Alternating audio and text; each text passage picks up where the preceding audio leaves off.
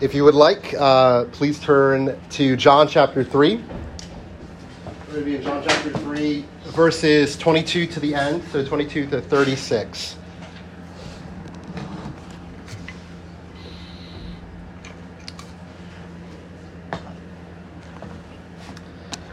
John chapter 3, verses 22 to 36.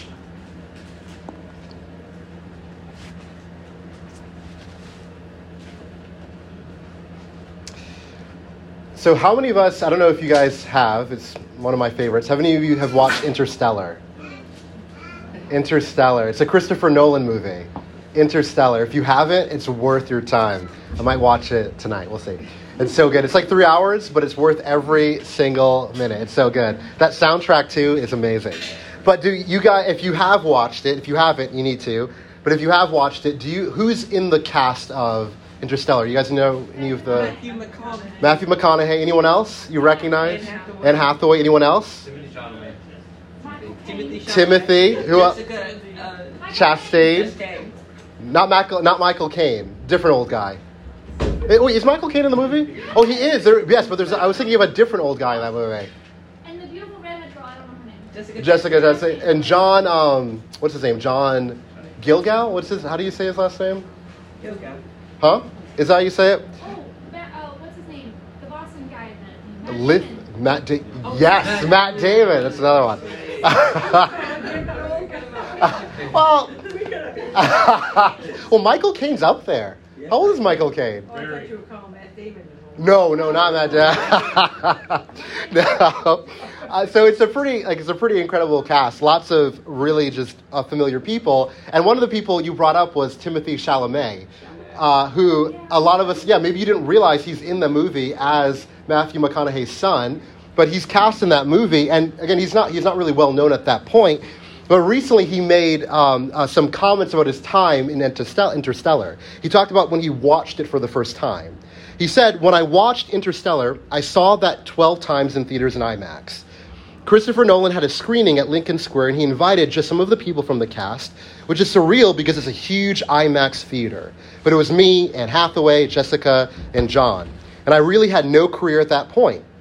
So I was like the fraud a little bit in this room. And I saw it and I loved it, but then I went home with my dad and I wept for an hour. And he was being interviewed by uh, Emma Stone, and she said, Why? And he said, Because I figured my part was bigger. They didn't even cut anything. I just figured, I, I don't know, I just figured it would be bigger. And I honestly think it's relatable for a lot of us, right? If we could watch the movie of our own lives play out, I'm sure a lot of us would go, Oh, I thought I was a bigger deal. How many of you have ever thought, man, I wish I could see my own funeral just to see who shows up? Right? Because you kind of want to know, was I a big deal or not? Did people like me? Did people? I want to see certain people cry, right? If they don't cry, right? We, we have this sort of desire to kind of be a bigger deal than we actually are, right? And this, there's an idea around this that's kind of been coined by our Gen Zers. It's called uh, main character energy. Yep. That's sort of the, or uh, main character syndrome, right? It's this idea that you are the protagonist of your life, that you're a big deal, you got to capture that and be the big deal. Main character energy. I know, Sue, these youngins, I don't know. But it does stem from this idea that most of us, if not all of us, want to be in some way or not relevant. Right? We want to be important, perhaps not seen, but we want to be felt. We want people to know that we've made an impact in their life, and we want to mean something to the world. With, with that in mind, I don't think any of us would want to live a life where we say, I live my life to the fullest so that people won't remember me. Or I give my whole life into making somebody else known and remembered. Or he must increase, I must decrease.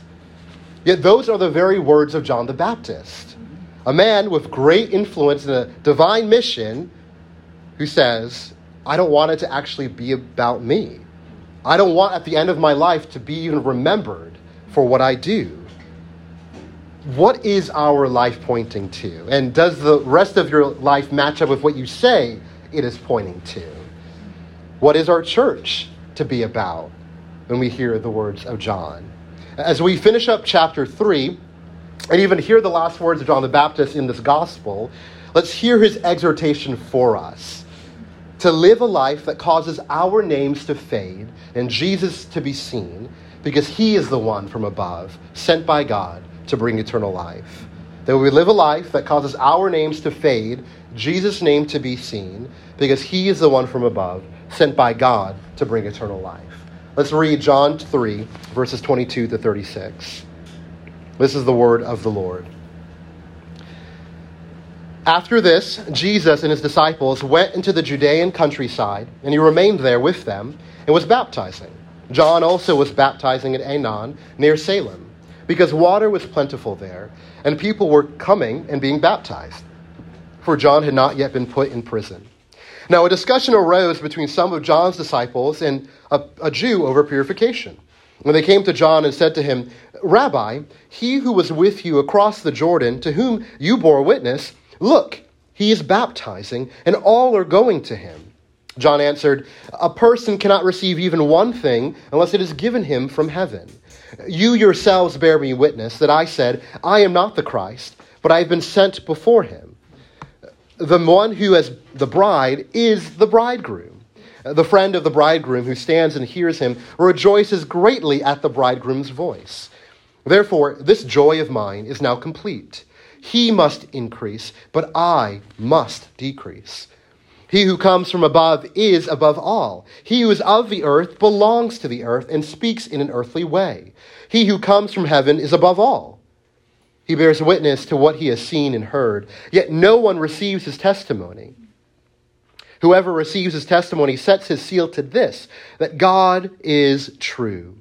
For he whom God has sent utters the words of God, for he gives the Spirit without measure. The Father loves the Son and has given all things into his hand. Whoever believes in the Son has eternal life. Whoever does not obey the Son shall not see life, but the wrath of God remains on him. Let's pray. Father, we thank you for your word, for its timeless truth. We pray that you give us ears to hear what the Spirit is saying. May I decrease, may Christ be made very, very big. In your name we pray. Amen. Amen. John chapter 3 is a great summary of the gospel and its implications. Uh, in verses 1 to 13, we, we are presented with a great problem that for us as mankind to experience perfection in eternity with God, this requires a second birth, a rebirth, a regeneration because our current state is broken. It's unable to experience perfection with God. But the catch we're given is that this can only happen through the work of the Holy Spirit. This moves us into verses 16 to 21 that makes explicit the implicit need of regeneration. Sin. Sin is the great problem. The world is covered in darkness and is in need of a great light. And we're told right from John chapter 1 that that light is Jesus the Christ, the unique Son of God, who was sent into the world because God loves this world and he gives us hope in his Son, that if we believe in his name, we could enjoy perfection. Jesus is the great solution to the world's great problem because he is greater than everyone who's come before him and is greater than everyone who will come after him. This includes our faithful Baptist John, who knows exactly where he stands in his, the story of the gospel. It is why he calls us to live to make Jesus' name known, to fade in the background, because Jesus is the one from above, sent by God to bring life. So let's look first at verses 22 to 26, where we, alongside John the Baptist's disciples, will ask this question How do we stay relevant? Look at verse 25. Now, a discussion arose between some of John's disciples and a Jew over purification. And they came to John and said to him, Rabbi, he who was with you across the Jordan, to whom you bore witness, look, he is baptizing, and all are going to him. So, verse 22, a little earlier, transitions us away from Jesus' conversation with Nicodemus to the countryside, where we see him and his disciples baptizing. But the focus isn't necessarily on Christ. We're actually brought to John the Baptist, who we're told is doing the same thing. He's continuing the ministry of baptizing people. The Jewish leaders didn't only take issue with Jesus, but also his forerunner, John the Baptist. So, conversation strikes up with his disciples around the distinct Jewish purification rites, the ways that you keep yourself clean and holy in the Jewish system. This may have led to a conversation around baptism, which wasn't new, if you remember, uh, but was even seen as a way to daily make yourself clean. And so that would have maybe provided a natural segue to the question or the statement the disciples asked John the Baptist Rabbi, he who was with you across the Jordan, to whom you bore witness, look, he is baptizing, and all are going to him. Isn't it funny how uh, the disciples say all are going to him, even though the text just says that they're also baptizing? We love, we love extremes. That was true then, we do that today. But they go to him and they say, hey, all everyone's going to Jesus. Right now, they, the text makes clear that John himself is baptizing, but there's something being felt by the disciples in that Jesus is drawing a crowd. I think it's a question many businesses, people, and churches will ask as even if we come to the new year. How do we stay relevant? The disciples have wondered, hitching their wagons to the ministry of John, about the durability of their master's ministry. Jesus only seems to be becoming more popular with the people. How much longer until we're forgotten? Like the next iPhone, right? There's only a certain amount of time before the one you have is obsolete. Are John and his followers becoming obsolete? Is Netflix making way where Blockbuster used to be? And I don't think this is about competition for the disciples. They, they do acknowledge that Jesus is the one that John ministered about, was proclaiming about. But even if it's true, and we know Jesus is supposed to be the one, can we be a part of staying relevant in that? We, we still want to be important and seen. I think John's disciples are an example of what happens when the truth of God and His Word is simply information. That it's just an idea, that it might be true and we, we say we believe it, but it doesn't, hasn't done anything to shape us. John is not the Baptist simply informed by Jesus, but has been transformed by him. And his life reflects that, as we'll see in his own response to the disciples. The disciples are on a quest for relevancy. There's a fear that they have of fading into the background. And I think that should be a reminder that what we do as Christians, as a church, why we live for Jesus, who is above all, is not to become someone great or relevant, but to make the name of Jesus great and relevant. It's when we forget who we are about that we begin to think that our relevancy, our importance, our name matters. And that's why we can fall into insecurities in the life of the church, right? It's why we can even wrongly reach out to our community seeking to be relevant. We don't have to strive for relevancy. We need to point people to Jesus, who, from beginning to end, is relevant. I think we can get in the way of Jesus because instead of just pointing people to him, we will do these Jesus adjacent things, right? That have the appearance of being gospel ministry. We water down themes and realities in the Bible because we know people won't like them. We jump at every opportunity to serve our community so people know we really care. If the driving force of our engagement with the people in our church or the people in our neighborhood is to be relevant, we will find small and big ways to make it about ourselves and even to compromise. Say that again. you said again. Can you remember it? Yes, I do. No, I don't. Uh, uh, yes, if the driving force of our engagement with people in our church and our neighborhood is about making ourselves important or about being relevant, we will compromise in some ways the mission of our church and make it about ourselves. Right? This is not what we're called to do. We're called to be disciples of the nations. And I'm not saying that means that we don't contextualize the gospel. What that means is that we don't consider, we don't think about who we are around, the people in our neighborhood, and helping them see how good the good news of Jesus is good for them. Right? So we do do that. We do make it real for the people around us, but that's different than making it relevant. Right? Relevancy can be a surface level attempt to attract people to this space or building. Contextualization is thinking deeply about the heart issues in the people in our church and in our neighborhood in addressing those things with the gospel. That is what we're meant to be and to do. Jesus drives us to and in this mission. This is the kind of engagement we're to ma- have. And so we don't ask the question, how do we stay relevant? We ask, how do we bring Christ to the conversation? Extras are a part of movie watching that we don't really think about, right? People in the background of your favorite movies who are paid to be there. It's a simple job, but it's important because there are so many scenes that would be incredibly awkward and strange if, oh, we got an extra right here. Yeah, oh, oh. but movies that would be incredibly awkward, scenes that would make no sense if there weren't people in the background. Right? But we don't often think about those people, and they appear on screen, but they get a brief moment, and they don't actually appear in the film credits most of the time. But extras are a necessary uh, a need to make a movie, but they will get neither the fame, glory, or adoration that the main cast will receive. I think the question for us as we read of John is are we okay with being an extra in the unfolding story of the gospel? Right, let's look at verses 27 to 30 and see that John the Baptist, he is more than okay with that. He is joyfully receiving that call. John answered in verse 27 A person cannot receive even one thing unless it is given him from heaven.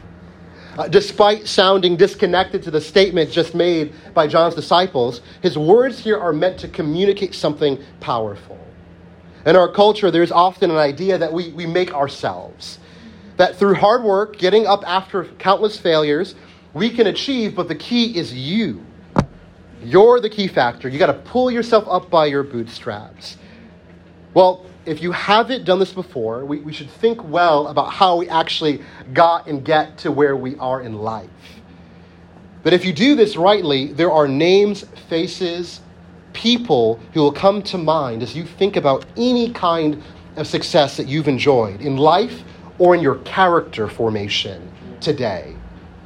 John goes beyond this and understands on a deeper level that everything he is, everything he is doing is all because of God that has been given to him by the Father. That John the Baptist's mission to prepare Israel for the coming of Jesus was a promise made hundreds of years before he was even a thought. When he was still developing in his mother Elizabeth's womb, we read that God filled him with the Spirit. John's power and purpose are not self made or man made, it all comes, we're told, from heaven that God's sovereignty stands behind all human achievement. That we do not have anything but what has been received from God. That language might be familiar to you, James 1 17, that all good gifts come from above. And this includes John's call to this mission in the story of redemptive history the first words out of John's mouth in response to disciples is a great starting place for all of us as we think about our purpose in life. That it doesn't actually begin with you. That this will help minimize your importance because the only one truly needed is God, who gives the good gifts to us. Meaning that we don't ultimately have to depend on ourselves or one another, but God the Father, Father who li- loves and give. So that's a good thing. With this as our starting point, John reminds his disciples of what they already knew. Look at verse 28. You yourselves bear me witness that I said, I am not the Christ, but I have been sent before him. Uh, from the very beginning of his ministry, John has made it clear that he's not that guy. He's not the Messiah. He's not the Christ. He's not the Savior. He's not the point.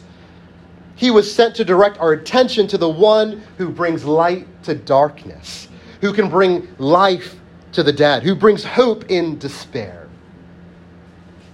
Verse 29 The one who has the bride is the bridegroom. The friend of the bridegroom who stands and hears him rejoices greatly at the bridegroom's voice. Therefore, this joy of mine is now complete. John wants to make it plain for us here when it comes to him and Jesus, Jesus is the bridegroom. He's just the friend. Today, the, friend would be equivalent to being the best man, but there would be a lot more responsibility given to this friend. The friend would be chosen with more consideration than even the master of the banquet. If you remember John chapter 2, the, the wedding at Cana, Jesus turning water into wine, we meet the master of the banquet who tastes the water turned into wine and says, This is even better than what was given before. Well, there would have been a friend equivalent to a best man, but even more responsibility than the master of the banquet.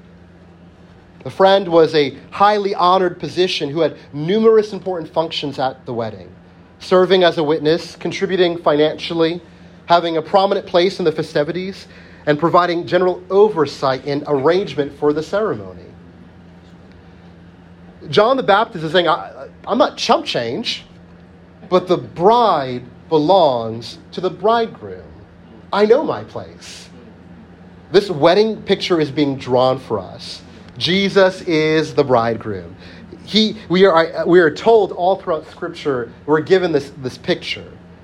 Right? This, in the Old Testament, this picture of Israel waiting for their long awaited bridegroom, their king, their Messiah.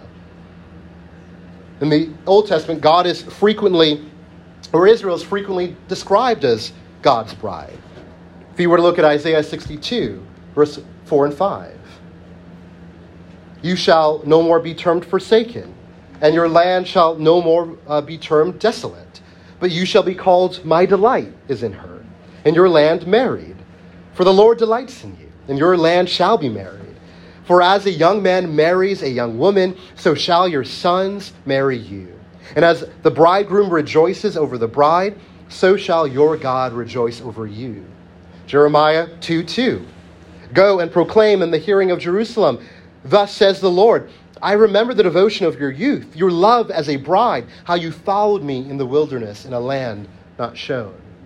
Hosea chapter 2, verse 16 to 20. In, in that day, declares the Lord, you will call me my husband, and no longer will you call me my Baal. For I will remove the names of the Baals from her mouth, and they shall be remembered by, no, by name no more. And I will make for them a covenant on that day with the beasts of the field, the birds of the heavens, and the creeping things of the ground. And I will abolish the bow, the sword, and war from the land. I will make you lie down in safety. I will betroth you to me forever. I will betroth you to me in righteousness and in justice, in steadfast love and in mercy. I will betroth you to me in faithfulness, and you shall know the Lord. This picture is continuing in the New Testament as John the Baptist situates us in the wedding.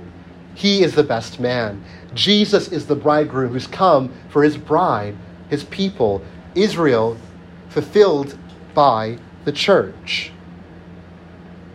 John's just happy to be here.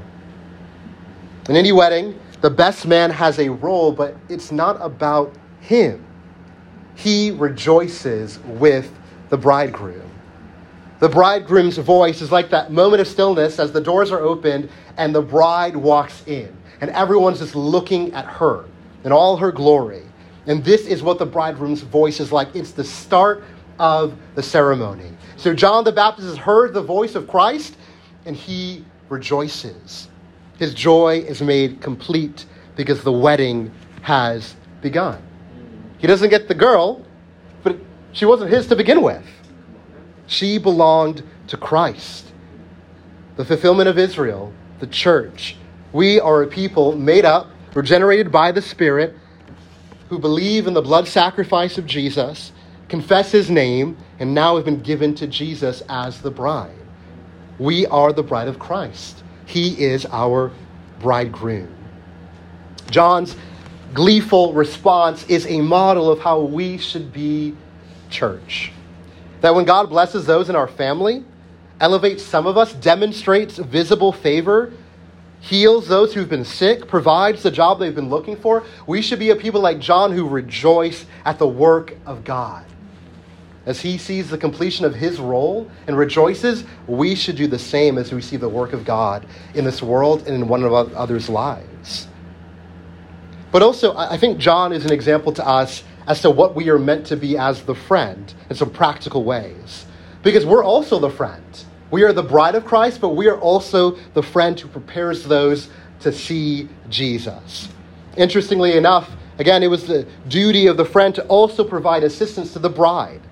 So this would include tasks of ensuring the, the bride was bathed, appropriately dressed and adorned, publicly escorted from her father's house to her new home.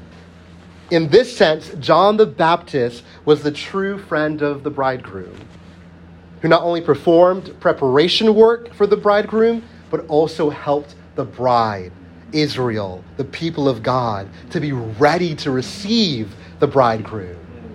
The ministry of John the Baptist should be viewed as pre wedding work, purifying us, right? Think about his baptism and ensuring that God's people are appropriately dressed and adorned before they are introduced to the bridegroom, Jesus. And this is what we are meant to do as we live out the Great Commission. That we go, therefore, we make disciples of the nations, we baptize them in the name of the Father, the Son, the Spirit, and we teach them to observe all that Christ has commanded them we as the church are preparing people one another and those outside this wall these walls for that final wedding day. This is the language of ephesians chapter 5 verses 25 and 27 husbands love your wives as christ loved the church and gave himself up for her that he might sanctify her having cleansed her by the washing of water with the word so that he might present the church to himself in splendor, without spot or wrinkle or any such thing, that she might be holy and without blemish. We have a part in this work as the friend to the bridegroom. But this eternal work may not get you any fame or even importance, the importance you're looking for in this life. What happens at the end of a play, church? Do you know what happens? the curtain closes. That was right. Good for you. Yes. The point of our lives is that the curtain would close so that another would open and that people would see Christ. We want him to take center stage. We want him to be the point. Verse 30 is exactly that. It is the reality of following Jesus. He must increase, but I must decrease. Now you know why I pray this. It's in the Bible. John's curtain call is coming, but that's exactly what his whole life has been about. That there is a divine necessity for that to happen. Again, lo- lo- notice the strong language. Jesus must increase. I must decrease. This is not an option. It's not something maybe I should do. This is necessary. To follow Jesus, to live for him, requires that he becomes more and more about what our lives are about. And the very nature of discipleship demands this. Right? A disciple in the first century context lived to become like their master. And the things they said down to their mannerisms.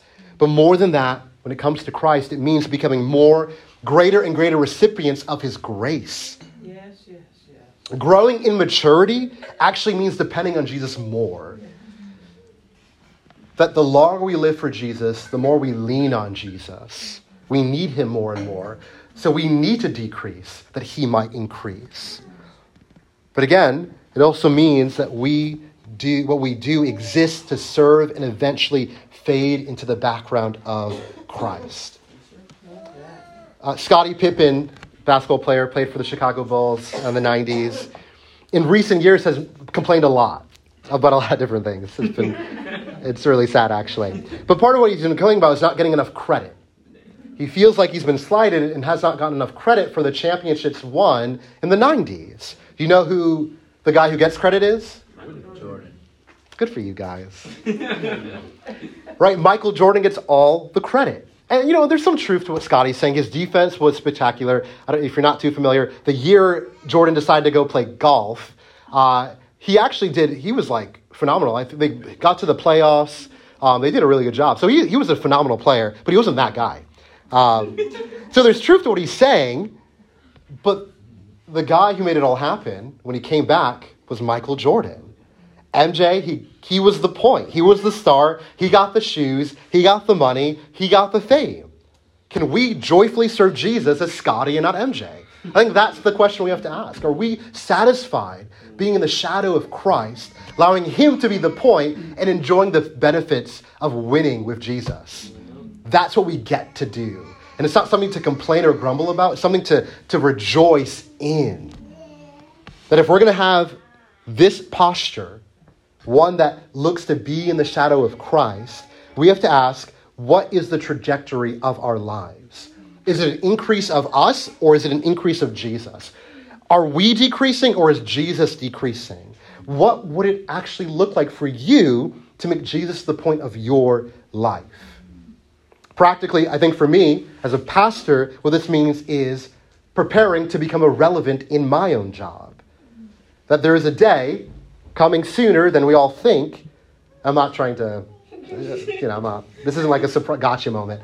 Uh, but there is a day coming sooner than we think that I will be made irrelevant. Whether the Lord calls me to glory or calls me to a different task, God doesn't need me to do this work that's because right. I'm not the point. I'm not the point, and that's a good thing. You don't want me to be the point. Amen? Amen. Amen. Right? We need more of Christ. As a church, what this means practically is that we're not trying to make Faith Community Church Providence. I put Providence because there's other faith community churches. But the point isn't to make FCC Providence famous, right? It's why instead of trying to do our own food pantry, we said, let's just partner with Impact. Mm-hmm. It's why we pray for the increase of ministry of other churches in Providence, because we don't have to be the church that grows by hundreds and hundreds. We want people to get saved, but they don't have to be a part of our church. We want God's people to come and be a part of the church. What does it look like for you to make Jesus the point of your life? Verse 31 through 35 explain why verse 30 is so necessary. What's revealed is why Jesus makes such a better lead than us, why he should be the main character of our lives. Why it's not good, but necessary for him to increase and us to decrease. Look at verse 31. He who comes from above is above all.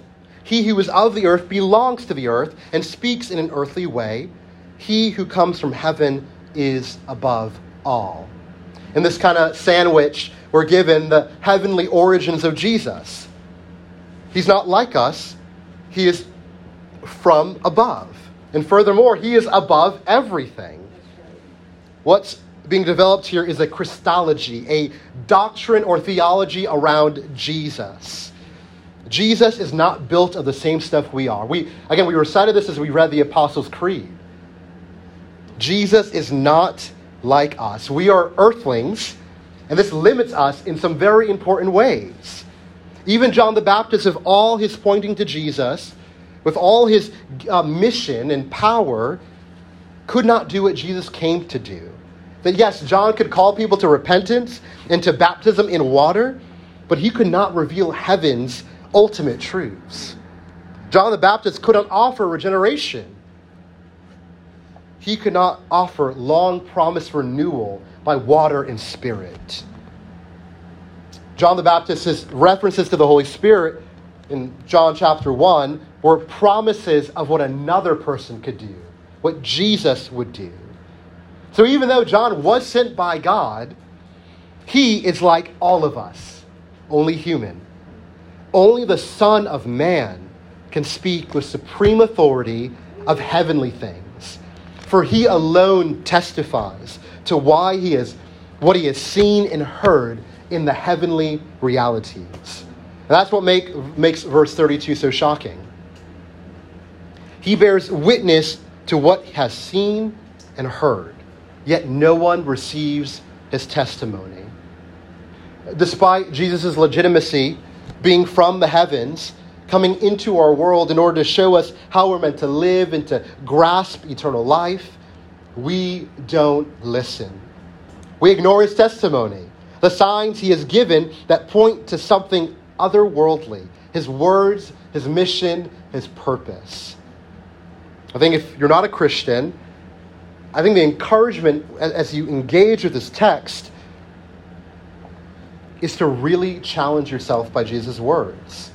To not, like everyone else that we're told here, ignore his testimony. To see that Jesus is not like us, that he is at the same time both fully human and fully God, come from heaven to bring eternal truth about eternal life to us. And that it might be worth considering the words he spoke, looking at the signs he gave, to read his word, to talk to other believers who may not have all the answers, but would discover those answers with you. That we are not meant to ignore the testimony of Jesus, but to give it a true and honest hearing, to see if he is who he truly says he is. And in part, it's because of verse 33. Whoever receives his testimony sets his seal to this that God is true. John claims that to receive Jesus is to accept that God, the creator of the heavens and the earth, is true. But the inverse of that is if you don't receive Jesus, to reject Jesus is to call God then a liar, a deceiver. To believe in God and reject his son Jesus is to accuse him of evil and corruption. Is to put yourself in a large way above God as you have decided to cast judgment on his son. But John, the gospel writer, wants you to see this. Look at verse 34. For he whom God has sent utters the words of God, for he gives the Spirit without measure. The Father loves the Son and has given all things into his hand. That the plan of God to love us, to care for us, is through the Son of God. That God sent his Son, the Word, to speak his words. That he gives him the Spirit without measure. That means, as you think about throughout redemptive history, you can see how God has sent messengers before Jesus, prophets, kings, and others. Each received a, a measure, a specific amount of the grace of the Spirit that was required for their task. But not Jesus. To him alone, God gives everything. Everything. The Spirit without limit, because who he is and his purpose requires it and see the God the Father's love for his Son to who he has given everything.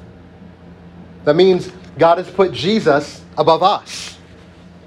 That he's brought, put him in place to put, bring life and judgment, hope for the lost, but justice to evil.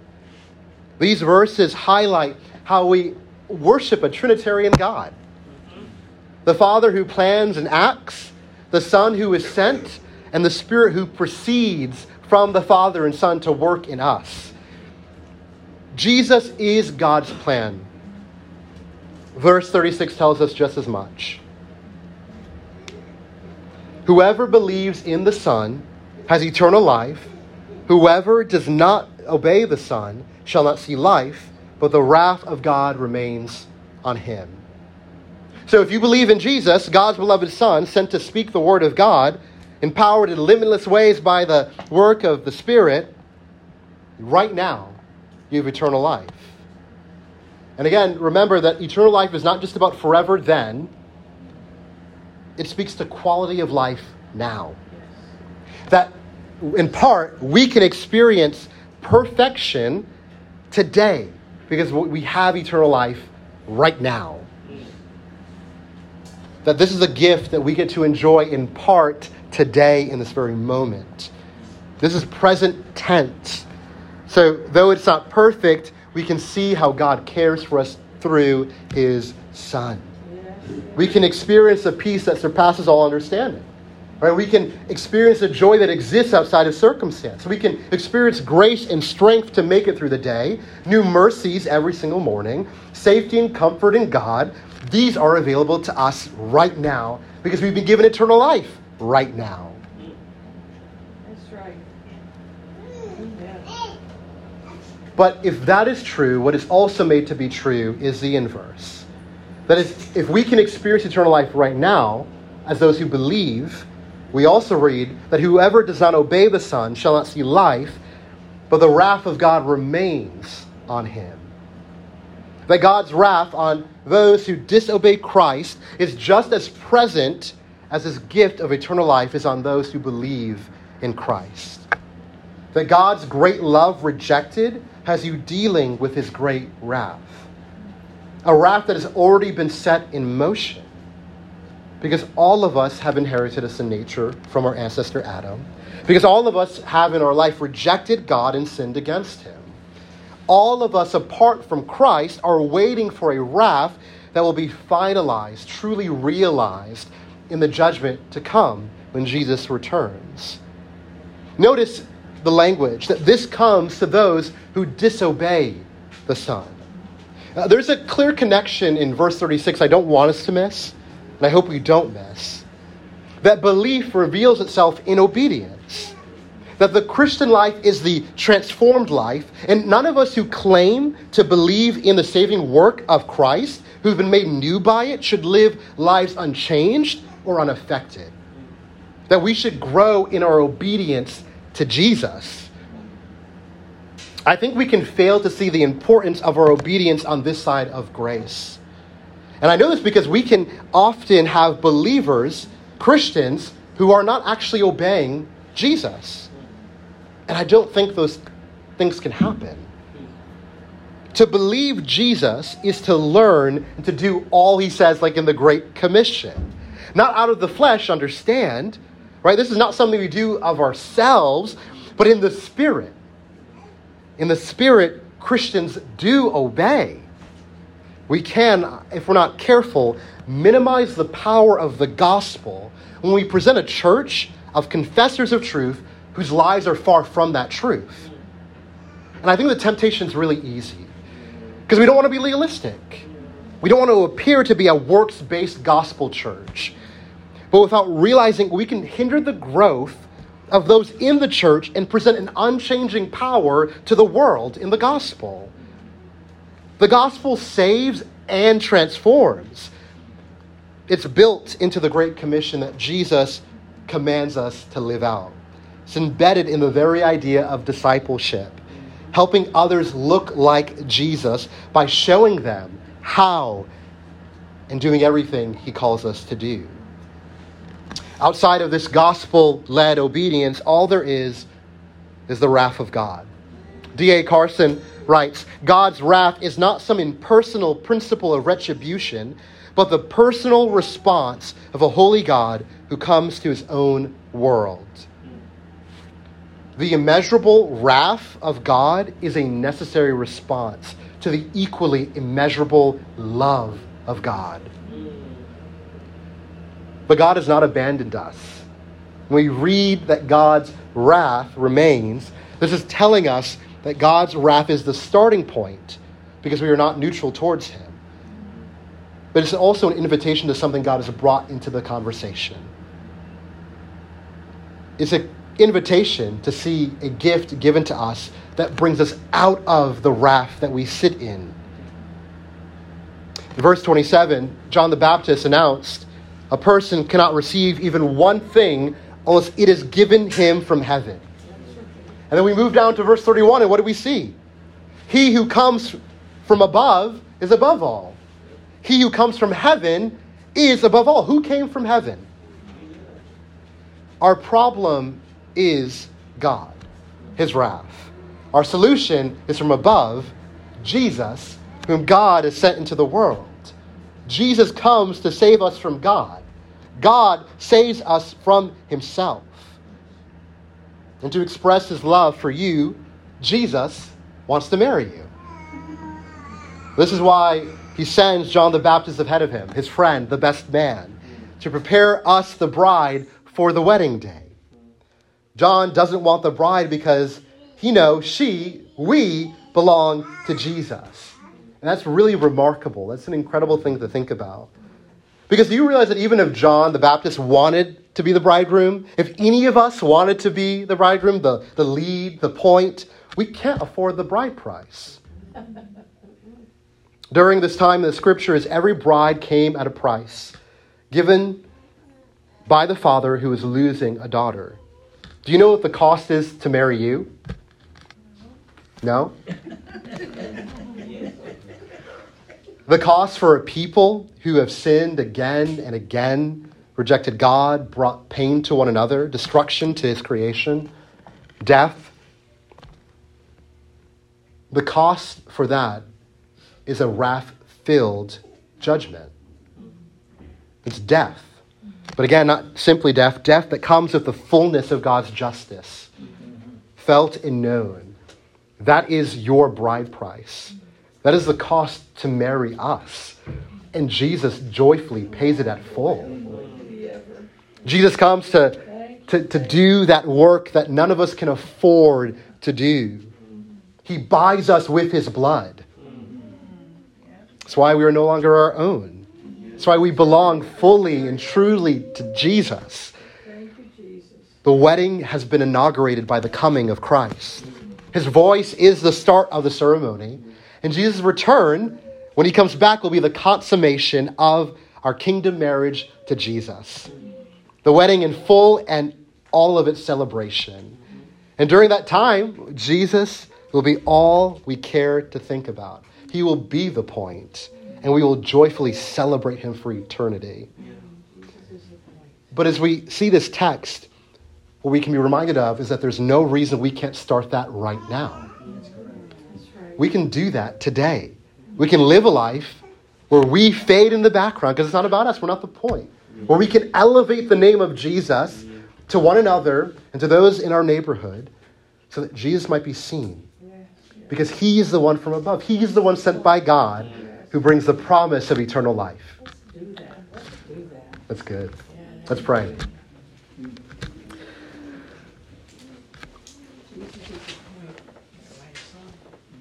Father, we thank you for your word, for its truth, for the realities spoken in it that we get to experience right now. That right now we get to experience in part eternal life in Christ because you have loved us so very much. And that expression of your love is seen in your Son, Christ. We thank you for him, and we give ourselves to him. And we pray that we could walk as John the Baptist did, as those who would proclaim and live out his words. I must decrease, he must increase. That your name might be known and heard and seen. That Jesus, you would be confessed and believed and obeyed. May we be a church that lives that out as imperfectly as we will. And may we call people to enjoy the gift of Christ in this very same way. In your name we pray. Amen.